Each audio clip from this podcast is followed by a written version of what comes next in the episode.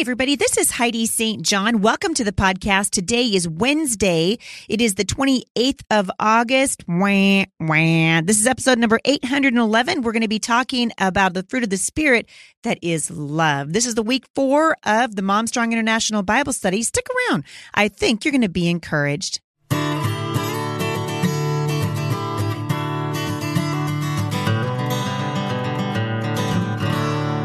So, lots going on in my life right now. Thanks to everybody who's been praying for us. We're kind of working our way through all the water damage and the pipes in our house and everything. And we've been traveling, had a fantastic fantastic turnout in Kansas City last Saturday for Faith That Speaks, my women's conference. And speaking of the women's conference, I will be bringing that conference to Fredericksburg, Virginia. That is just two weeks away. So if you're anywhere in the Washington, D.C. area, greater uh, Richmond, Virginia, come on out, you guys. I come out once a year and uh, we've still got room for you. And it's going to be, I promise you, a day that's going to change your life. I will be there on Saturday, September the 14th. It's just two weeks away. If you want more information about my women's conference, Faith That Speaks, you can find it at HeidiSt.John.com forward slash events. I'll link back to that in the show notes today. But like I've been saying, you guys, this is my heart. It is my heart to come and just equip you in the word of God. The theme for Faith That Speaks, and this is the last one for the year, is Miracle Worker, the life changing power of following Jesus. And really what we're talking about at Faith That Speaks is what it looks like to have your faith not just be something that you carry around like a backpack, but rather that is that it infuses your entire being and you become a voice for the Lord in the culture. That's what we're supposed to be. We're supposed to be the ambassadors for Jesus Christ. Next conference is going to be October 12th in Vancouver, Washington. Early bird tickets are on sale now, but that rate ends on September 2nd. So if you're in the Pacific Northwest and you want to come to the women's conference, Faith That Speaks in Vancouver, that's going to be held on October 12th and the early bird rate for that's going to end here pretty quick. All right. Lots of great things coming up for uh, for all of us this year. We're getting back to homeschooling, right? Moment of silence. I know there's a bunch of you who have already gone back to homeschooling. We never do it here until after Labor Day, but I know a bunch of you are back, and I just want to encourage you a couple of things right off the bat. Uh, it a schedule is your friend. schedule is your friend. All right. Moment of silence for everyone who has not yet penciled out their life. That might be me. Uh, I wrote a book about this called The Busy Homeschool Mom's Guide to Daylight. And if you are trying to figure out how you can fit your size 12 day into a size 10, that's a great book for you. You can find it at Amazon or I'll link back to in the show notes today, but lots of practical information and a lot of great uh, spiritual insight and information for you as you begin to plan your year and ask the Lord to sort of infuse it with his spirit. Listen, God has a plan for you. So he wants to help you. The Lord wants to be intimately involved in the plans that you make. And I think for us as women, and this is certainly true, has been true for me uh, over the years, I like to make my plan and then present it to the Lord. And that's kind of backward.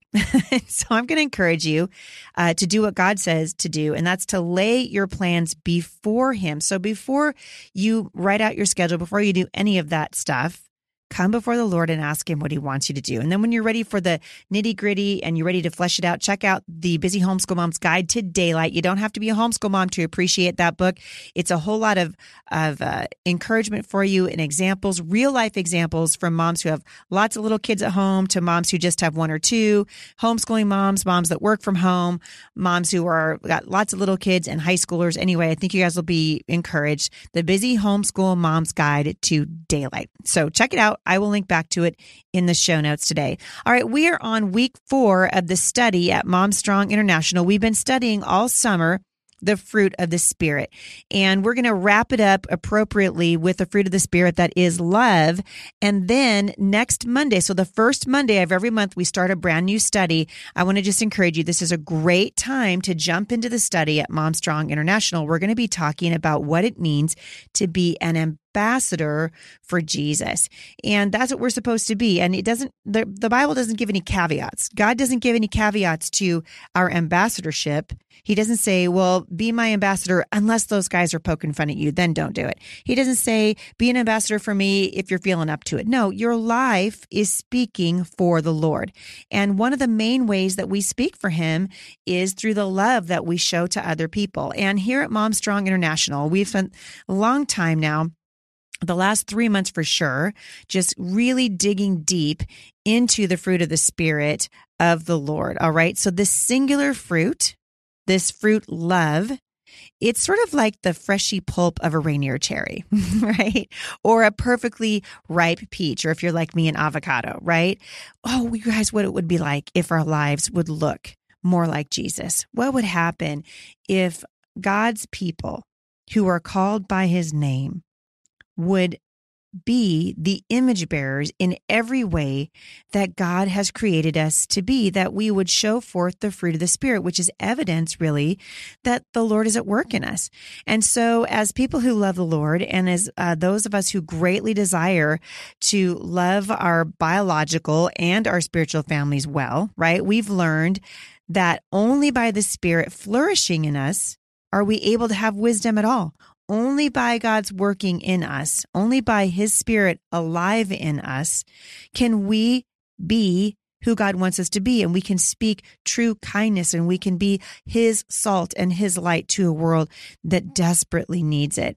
And so we're going to look at this a little bit because the world has really misunderstood love. And we talk about it in, in uh, shades of gray and there are no shades of gray around around love. So uh, love is an love is a powerful thing, and we can bring our strongest emotions and we can lay them at God's feet and let Him examine us. And then we step back after He does that, and hopefully we're rejuvenated, right, to a place where we can offer grace to other people because we realize it's been given to us. So in place of ungodly anger, God wants to give us his peace. And as these building blocks in our lives are being addressed, biblical integrity comes into view, right? This is the the plumb line that directs us. And we are reminded in the word that it's not okay to take any sort of sin lightly. So even when we let the small things slip, it it erodes at the foundation, right? And pretty soon we become comfortable with deceit, right?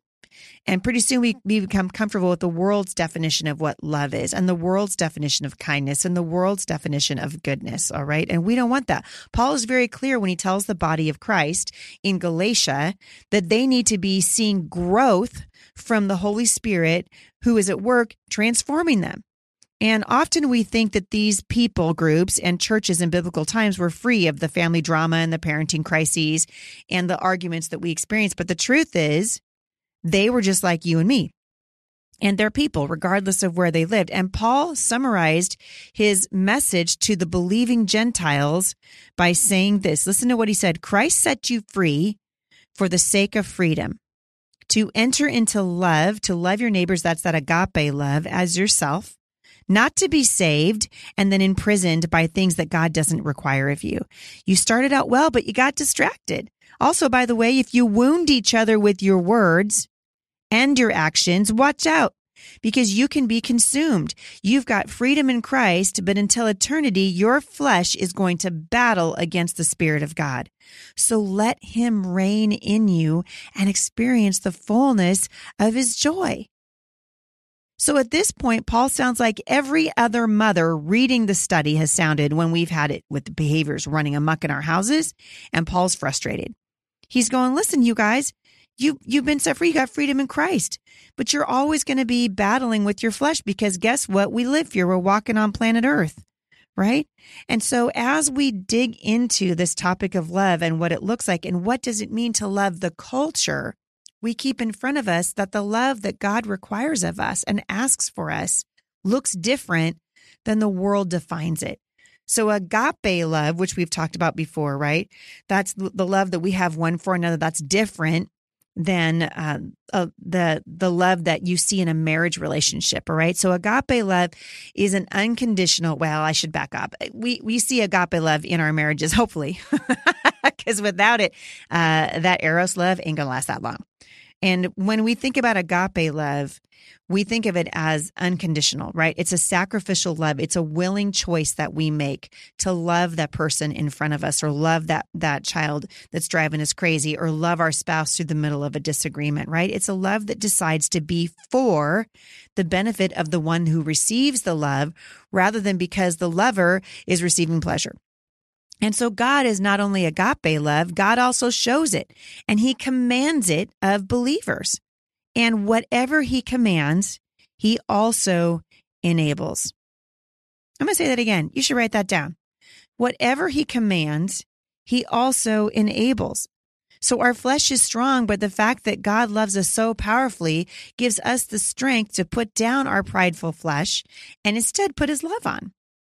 So, love for God is what drives us to fight for kindness and goodness in all aspects of the Holy Spirit's fruit. It motivates us to weed out sin and it's and it addresses that sin, right? Love that comes from God and love that's for God motivates us to choose a life of integrity. Love for God spills over into home and into work. It's what pushes us to embrace the Spirit's work in our lives. What a privilege, you guys, to be loved by a holy intimate God. Warren Wiersbe noted that it is possible for the old nature to counterfeit some of the fruit of the Spirit. Have you guys ever seen that in your life? I have. It's, I'm always amazed by it, by my the ability of my sinful flesh to sort of get in the way of my walk with the Lord. But the flesh can never produce the fruit of the Spirit. I'm going to say that again. If you're not walking with the Lord, you can counterfeit love, but it will never be the real thing because our flesh, apart from God, we cannot produce the kind of agape love that the Bible teaches comes from the Spirit of the living God. So, one difference is this when the Spirit produces fruit, God gets the glory, and the Christian is not conscious of his own spirituality. But when the flesh is at work, this, this person who is displaying that love or displaying that giving or whatever is inwardly proud of himself. And he's pleased when others compliment him. So the work of the Spirit is to make us more like Christ because we are wanting to glorify God, not because we want to get the praise of men. And this is a really important aspect to why we love people. We love them and why why are we obedient? Why do we bring our spirit and our flesh captive to do the will of God? It's because of a love for God that motivates us right? We want to be motivated by that love. First Corinthians chapter 13 verses 4 to 7 says love is patient, it's kind, it's not jealous. Love doesn't brag, it's not arrogant. Love doesn't act unbecomingly. It doesn't seek its own. It's not provoked. Moment of silence. Does not take into account a wrong suffered. Does not rejoice in unrighteousness, but rejoices with the truth. Love bears all things, believes all things, hopes all things, and endures all things. This is the Holy Spirit at work in us. In Galatians 5 says, the fruit of the Spirit is love, joy, peace, patience, kindness, goodness, faithfulness, gentleness, self control. Right? And we learn in Romans chapter 5, uh, the Apostle Paul says, and not only this, but we also exult in our tribulations, knowing that tribulation, knowing that suffering brings about perseverance, right? That's patience under trial, brings about perseverance, and perseverance, proven character, and proven character, hope, and hope does not disappoint. Because the hope of God has been poured out within our hearts through the Holy Spirit who was given to us. Because while we were helpless, while we were still sinners, at just the right time, God died for us. It's a powerful reminder that our love for others should never be motivated by anything else but our love for God. Our love for God should be the motivation. That's why we speak on behalf of the unborn. That's why we tell the truth about sexual sin in the culture. That's why we speak the truth even if our voice shakes. It's because of our love for God, and our love for God should train our hearts to love other people. And sometimes that love of other people means we're going to step out in front of something that could possibly turn out not so good for us, right?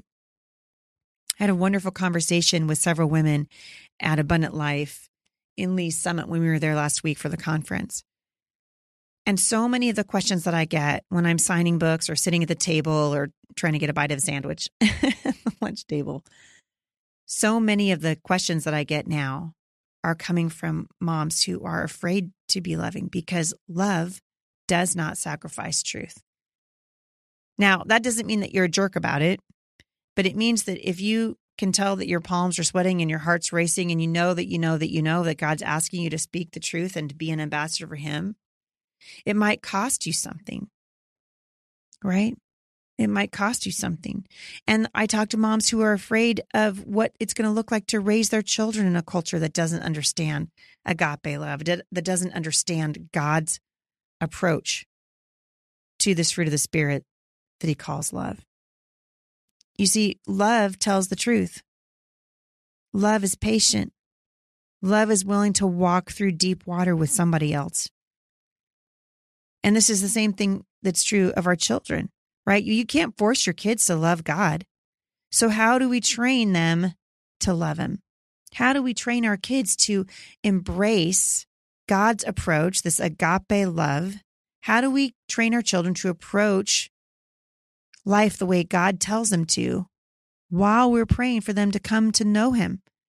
So, the first thing that you do, listen up, parents, model, model, model, model, model it. You can't give your kids what you don't have. Be the parents who love Jesus and embrace Him, not the worn down mom and dad who makes the kids dread adulthood. Show them the beauty of the gospel and how loved they are, how many things that they can see around them that carry the fingerprints of God. Join Him where He's working in your family. And you will begin to see fruit in the lives of your kids. As you teach biblical principles as best practices, right? You don't need to be all churchy. As the Lord gives you opportunity, speak truth to them. Model what it looks like. Pray with your kids. Pray with them. So, how can you model trust and loving God in prayer? You pray openly, you pray with age appropriate information. Philippians 4, uh, chapter 4, verses 6 to 7, pray openly about everything. Psalm 34, model trust even when you're suffering. Even when you're suffering. We want to trust the Lord. In 1 Timothy chapter 1 verse 5 it says but the goal of our instruction is love from a pure heart and a good conscience and a sincere faith. So trust the Lord. So, the three things that make up our motive for everything that we do in parenting is to give them instruction, right, of love from a pure heart and a good conscience and a sincere faith. So, the goal is always to teach them to love like Jesus does. And you guys, I'm telling you what, if we can't do it, they're going to have a real hard time because the culture wars against the things of the Lord. It really does. And if we want our children to walk in right relationship with the Lord, it starts with you. It starts with me. It's integrity in every situation. It's situational integrity. And part of that is love. It's that it's that integrity of spirit that shows us how to live in right relationship with the Lord. How do we model love when we don't feel like we're being loved in return? Ever had a three year old scream at you? I have. How do we model it? We ask the Lord to help us do it. So, so far at Mom Strong International this summer, we have learned about every fruit of the Spirit, every single one of them. And you can go back and uh, before this study is not available anymore. If you join me at Mom Strong International, you can download this study on love. Uh, I wish I'm going to start putting screenshots of the study so that you guys can see what it looks like. Because those of you who haven't joined us at Mom Strong International yet, I'm telling you what, these women are growing. And you can download the study and do it with your kids. You can do it as a family. I'm telling you, the word of God will change your life. So I want to just encourage you join me, become a member at Mom Strong International. It's just about $8 a month. And I'm telling you what, it goes a whole long way to supporting this ministry and it helps me continue to keep the writing team writing for you. They're the ones who help me get this study out to you every month. If you haven't checked out Kid Strong, our daughter Savannah writes Kid Strong, and that really is aimed at moms who have young children to help you teach your children what you are learning because we can't pass on what we don't possess. So once we start to learn it, we want to learn how to pass it on. And so I'm going to encourage you if you if you haven't done it already, this is a great time. September is a fantastic time to jump into the Word of God. Get up in the morning, you guys. Set your alarms. Get up before your kids if you can. Open up the Word of God. Download the study. Fill in the blanks. Uh, get used to inking up your Bible. And I promise you, being in the Word of God will change your life. The Holy Spirit does the work. It's God that changes us, and He does it through prayer and through the study of His Word. Try it and see if God won't change your life in that way also. Before I go today, I want to let you guys know about some things that are really cool that are happening from our sponsor. I did a really cool podcast recently about sheltering children. A lot of you guys heard it. I heard some great feedback from you. One thing that we don't want to keep from our children is the power of handling money responsibly. Our podcast sponsor today is Evangelical Christian Credit Union, and they have tools that parents can use to teach financial responsibility to children of any age. So spending accounts, savings accounts, no monthly or overdraft fees I could go on and on. We've got to teach our children to be accountable for their finances, and ECCU can help you do just that. You can learn more at eccu.org forward slash Heidi. Listen, you guys, don't shield your children from responsibility. They'll thank you later. I want to thank you guys also for listening to the podcast today. It really encourages us. If you've got a question that you'd like addressed at Mailbox Monday, shoot us an email, podcast at thebusymom.com. Any correspondence that you want to send to us, including financial support for this ministry, can be sent to me, Heidi St. John, care of Firmly Planted Family, 11100 Northeast 34th Circle, Vancouver, Washington, 98682. Thanks for listening, everybody. Have a great day, and I'll see you back here on Friday for part two of my interview with the amazing Andrew Pudewa. For more encouragement, visit me online at thebusymom.com.